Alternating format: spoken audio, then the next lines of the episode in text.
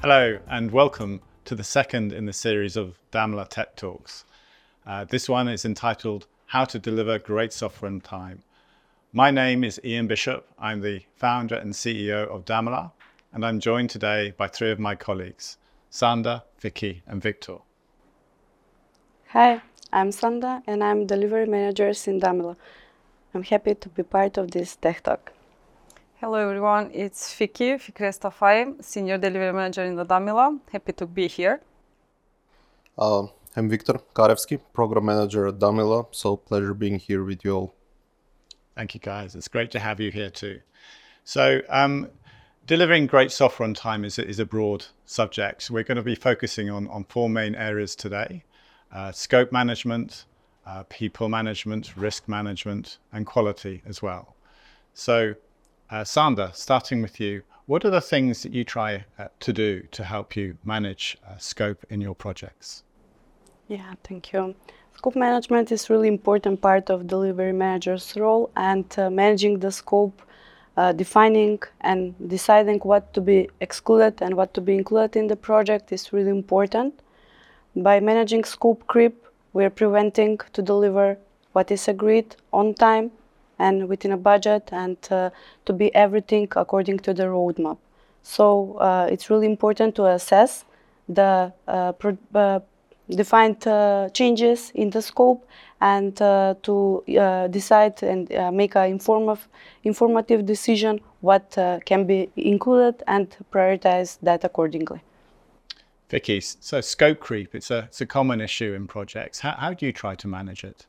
Uh, we are trying to manage it with the playing the requirements the full time and changing the order of the priorities that we have to work on. Uh, this is uh, where we are taking into consideration how much more value we can bring to our end users and how much impact it will have on our uh, delivery plan that we are having because it is something that you will need to juggle all the time and to see because as we are living in an agile environment change uh, requests can be changed in every day in every moment so we are always trying to prioritize the things based on their importance uh, I understand. So the prioritization is obviously key to, to this. Uh, Viktor, how, how do you tend to deal with this? Well, prioritization, um, assuming that we are choosing more agile and adaptive approach, and that is the way that we want to tackle scope management, prioritization comes through every iteration. Basically, we want to engage and collect feedback from our users, our stakeholders, uh, once the iteration have uh, ended, and then to incorporate that through our adaptive planning for the next iteration. So through shorter cycle of delivering uh, smaller chunks of increments, we are uh, allowing the feedback to be generated in a faster pace and to be more adaptive in our planning. So basically, we are eliminating scope creep by, by including our stakeholders in the development process and gathering feedback more frequently.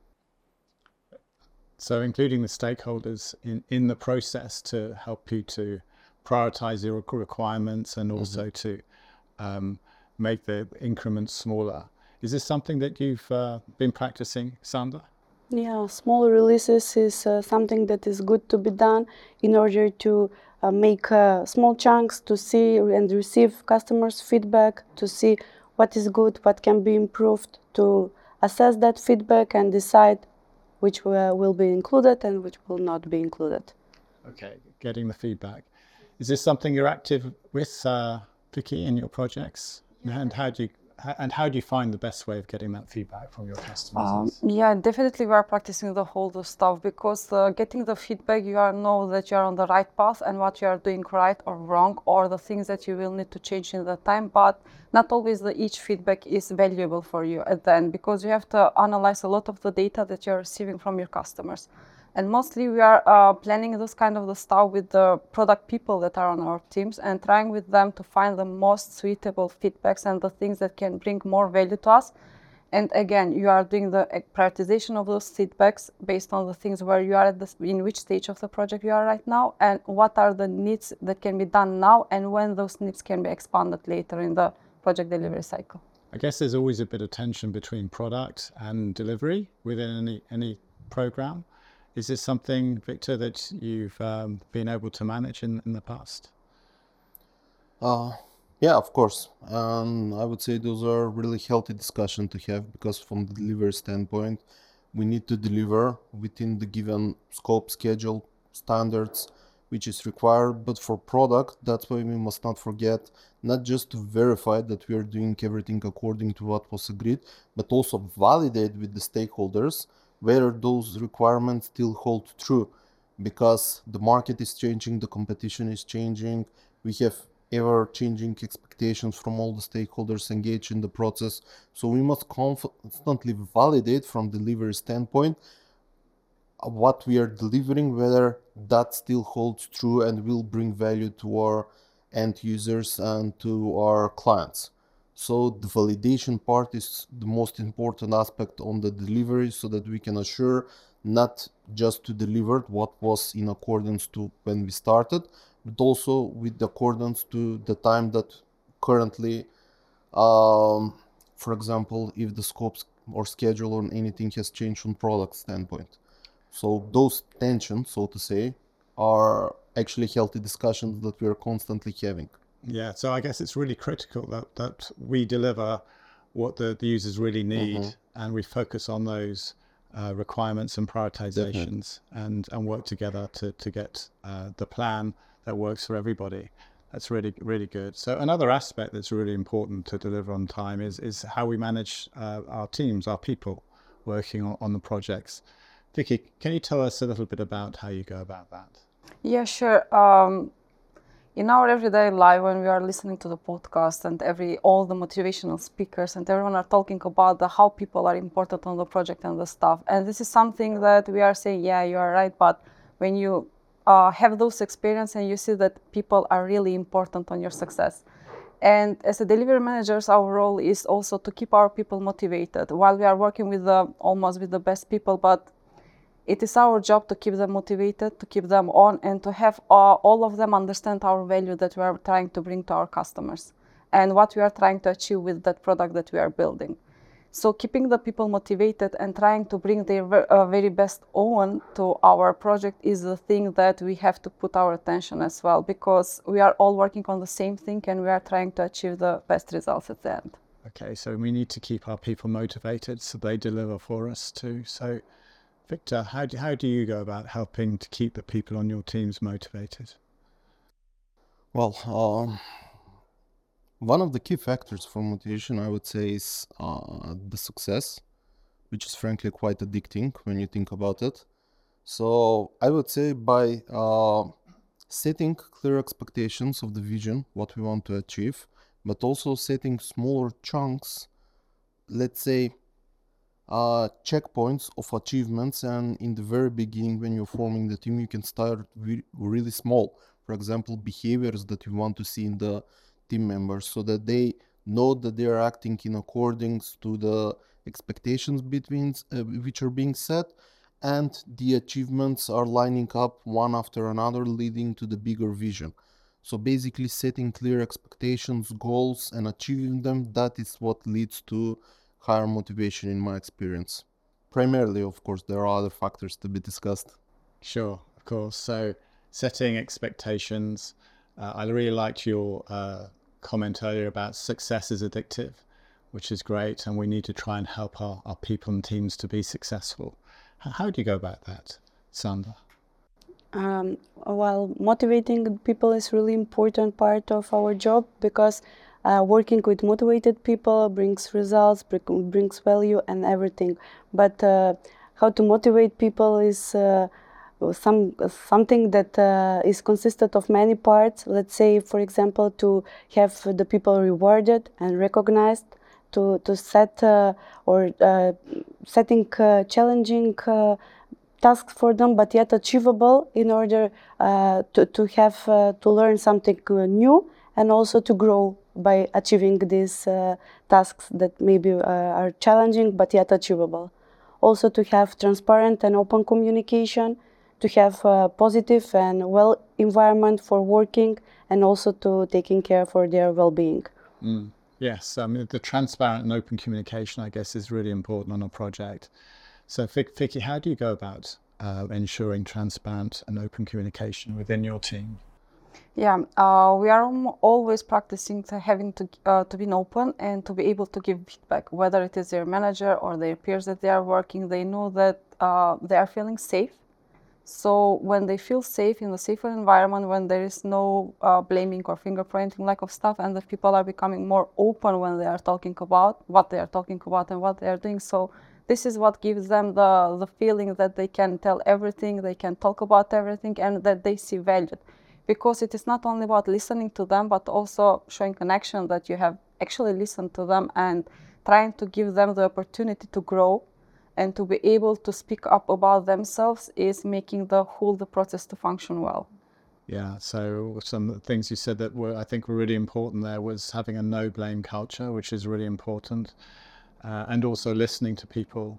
So so victor how, how do you go about trying to create a, a culture like that within your team uh, well, basically, primarily, we are building team goals. So whether I'm successful at my own individual work needs to add up to whether we are successful at the team in what we want to achieve. Because from delivery standpoint, the individual effort uh, as an individual deliverables uh, will not add up to what we want to try and deliver the end product to our customers. So basically, only the team effort and the team commitment is what it stands. So acknowledging that by all team members will build a culture, not just my piece of work to be done, but how I can contribute and collaborate with the rest of the team members so that I can assure that they have also seamless experience and they deliver their own commitments so that we together as a team to strive to achieve our goal. So basically the team goal is always more important than the individual effort and achievements.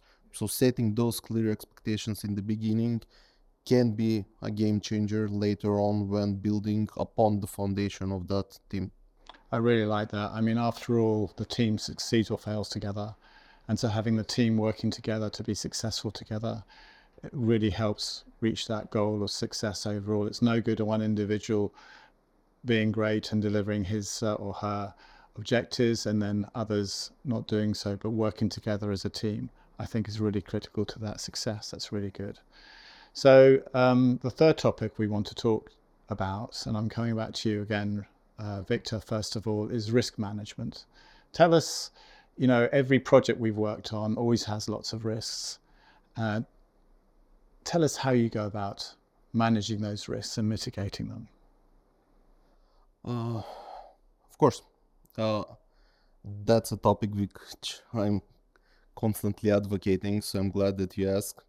In risk management, what I want to categorize, and usually what I'm constantly repeating from delivery standpoint, is once we create scope, schedule, quality standards, everything that in the planning phase we need the bare minimum so that we can start with the development effort after that your success depends on successfully navigating through all the risks.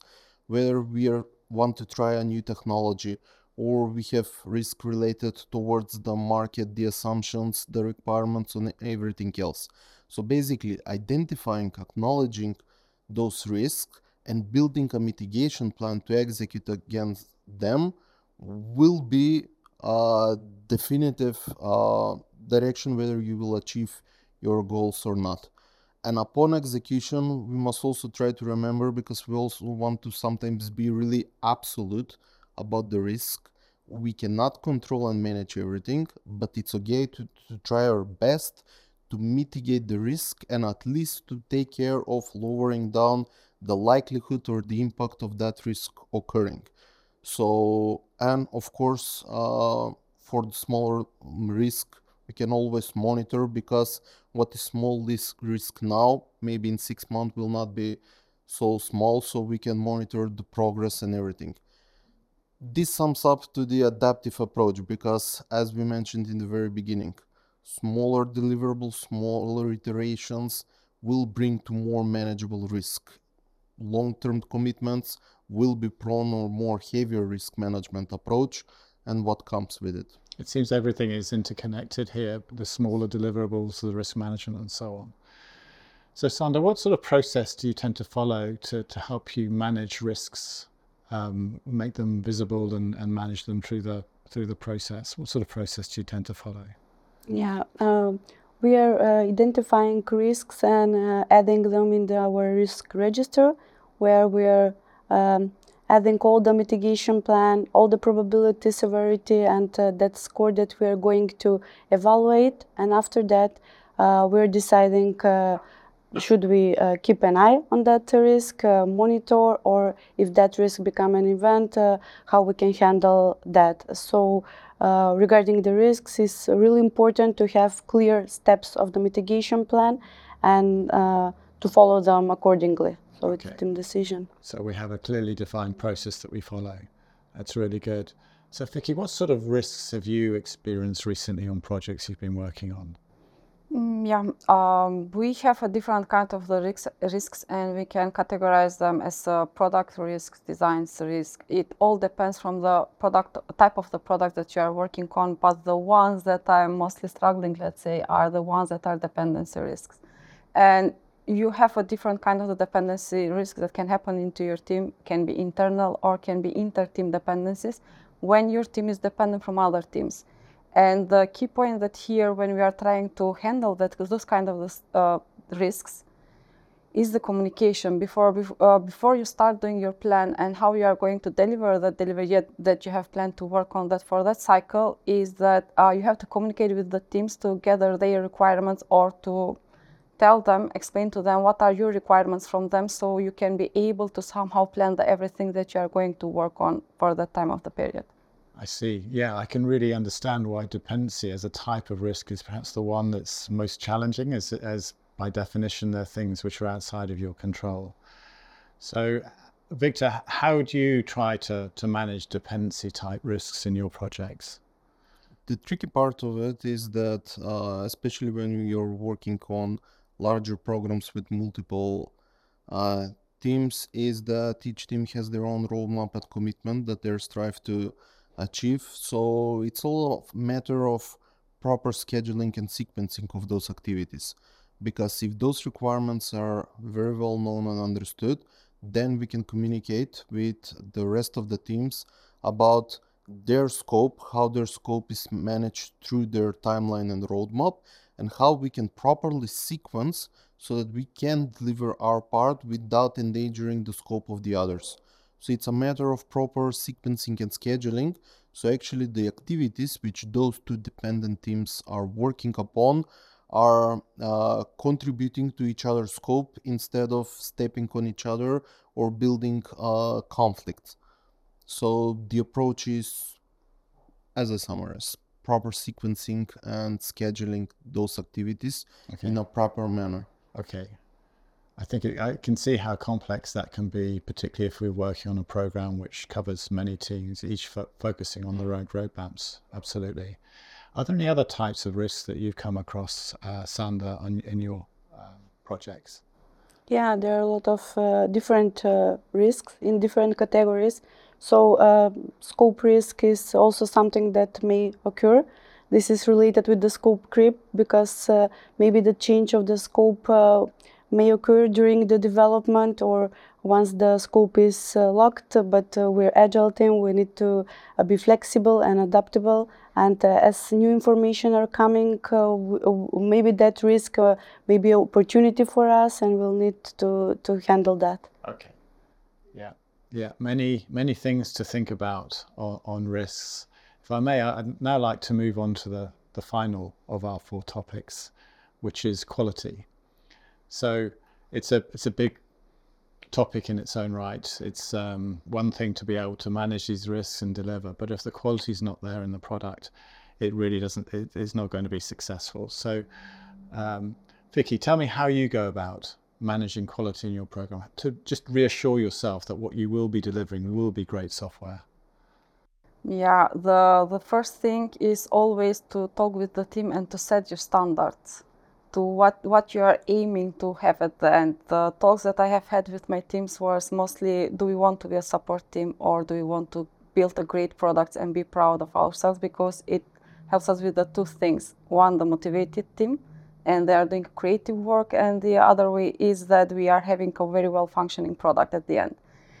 Um, to be able to gain those kind of things, to have almost bug-free software, is that a process that you have to start from the development point of view. You have to also write unit tests, which can be for the backend and front end, but also you have to write integration tests, and then you are leaving it up to your quality analyst member of your team, or if you have more quality analysts, it's okay. So they will um, combine everything at then with the end-to-end scenarios, automated tests. So when you have the whole process defined and you have um, defined your standards that you are aiming together with the code quality and the quality uh, quality product tested very well by the developers and the QA is something that will give you more success. It can be consuming from the beginning. It can take more time and more effort from the developers and from everyone in team. But you will harvest those seeds that you have put more effort at the beginning after six months when you're, let's say, when you're releasing your product to market because you won't have any support tickets or much bugs that you will need to take care of. I think that's a, a really good point. It, it's, uh, it's one thing to bash out some code quickly, but uh, it's got to be a good quality. Um, people have to think long term. It's products we're building at the end of the day. So, um, Viktor, what sort of um, testing or types of testing do you look for in, in the projects that you're managing to reassure you that the quality will be there, there at the end of the day? Well, um, from our standpoint, usually uh, how we are defining the quality assurance, which are the processes which will support us to get where we want to go it starts with the development part so we want to make sure that into the very first line of code we are integrating uh, unit tests integration tests contract tests in case the scenario requires us to do so. So everything is covered from development standpoint and afterwards from our quality assurance engineers to cover as much as possible with automation tests so that we can have seamless experience moving forward and not looking back of what is done so that we can only focus on further developing new functionalities and new features. Uh, of course, there are multiple types of testing which can be applicable. Uh, we want to sh- make sure that we are up to the industry standards. So, by doing performance testing, penetration testing, so that we can assure that we are also to the security standards, whether they are standards that we impose as a team or standards coming from external legislative body or from the clients. So every type of testing that we are doing, it's in compliance with what we want to achieve and the objectives, but also fast moving forward without compromising the quality. So solely the focus on the quality assurance is how we can improve those processes and which types of testing can help us get there. Yeah, I guess there's there's a lot of different types of testing we can cover. And one you just touched upon there was uh, around security, uh, creating secure applications. Obviously, that's quite a hot, hot topic these days. So, Sanda, how, how do you um, help create a mindset within your teams to, for people to be thinking about uh, security within the software they're writing? Yeah, um, we're creating software that uh, needs to be secure and uh, high vulnerabilities to be uh, prevented or if occurs to be uh, immediately fixed. But uh, in order to prevent that happen, uh, we are uh, using some tools that are incorporated in the deployment and once the code is checked that is secured with these tools, the developers are sure that once that is deployed, it won't break anything and it will be secure. So it's really important to, to set the mindset uh, in uh, in the team members that uh, the security is important and what will be uh, the effect if uh, the code is not secure or the application. Okay, so I guess from the developer's point of view, the earlier they know when they make a mistake in their code and they write something that's not secure, the, the, the, earlier they will they, they will remember what they have done and they will be able to fix it. So we, we shorten that uh, uh, bug fix um, cycle as much as possible, and they get to really understand what they need to do to build secure software. Absolutely. Um, so, Fiki, um, what other sort of um, quality aspects do you think should be thought about in a project? Mm, yeah, uh, we have a different ones as some was mentioned in this talk are, but also the things that we can integrate our pipelines, the code coverage, how much of the, your code is covered by the test from the developer's perspective, how your infra is secure. You can have also the infra test to be able uh, to make sure that everything on the site is also as expected. You can. Uh, we also are using and we are practicing with the different tools before the code goes to, uh, goes to the main branch before the code is committed to check whether the, everything is covered, if there's any vulnerability, before everything goes built on the deployed to the to the pipelines and etc. stuff. So we are starting from the step one, and um, those metrics have been have been defined by the team at the beginning and just trying to practice all those all those things. But um, also we can we can use the load testings just to be able to um, to confirm that our software product is a performant uh, also doing the more performance testing to be sure that the whole scenarios are performing as expected. I see.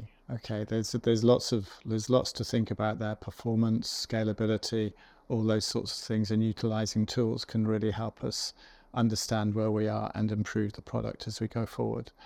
Viktor, have you got anything else to, to add on around quality that you think should be considered?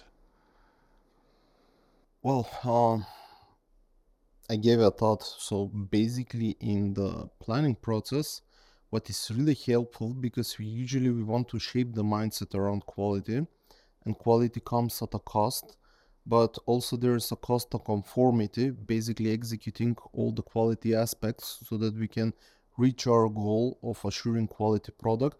But also there's a cost of non-conformity, which is usually quite higher cost because when you're not delivering within those quality standards and within that conformity, then you're risking um, uh, you're risking delivering not so quality product. You're risking uh, bad user experience, you're risking the vote of confidence which the users gave you. So all of those costs are cost of non-conformity and usually are quite higher cost than the cost of conformity. So benchmarking those within the quality within the quality planning process will usually shape the right perspective to see actually how costly later on something can be uh, when not embedded properly and when not planned accordingly and executed accordingly. So shaping those mindset around that perspective is something which I would also like to add up as an experience which have proven right for me at least.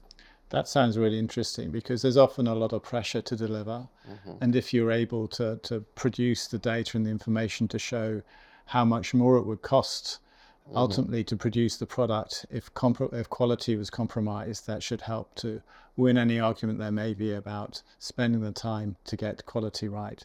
So I think we've covered a number of the four, four of the main areas for helping to deliver great quality software on time. So we've talked about scope, we've talked about people, we've talked about risk management, and we've talked about quality. So I think we've we've covered all the areas that we want to uh, today. So I'd like to thank you for uh, watching uh, and listening. I'd like to thank my colleagues here for participating in this tech talk. And um, if you'd like to find out any further information or you'd like to reach out to me, please do so on, on LinkedIn or through the company's website. So thank you for me as well for, for joining us.